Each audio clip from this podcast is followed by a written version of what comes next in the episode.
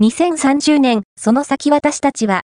郡山市の中学校で SDGs の未来をプレゼンする特別授業、郡山市の郡山ザベリオ学園中学校で、自分たちの将来を考える特別授業が行われました。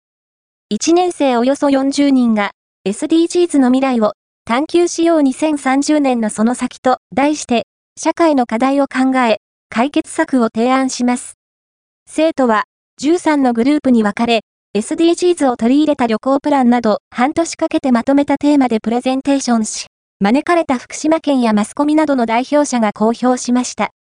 発表した生徒、ここまでやってきてよかったなって思って、もっと SDGs について、いろんな人に知ってもらいたいなって思いました。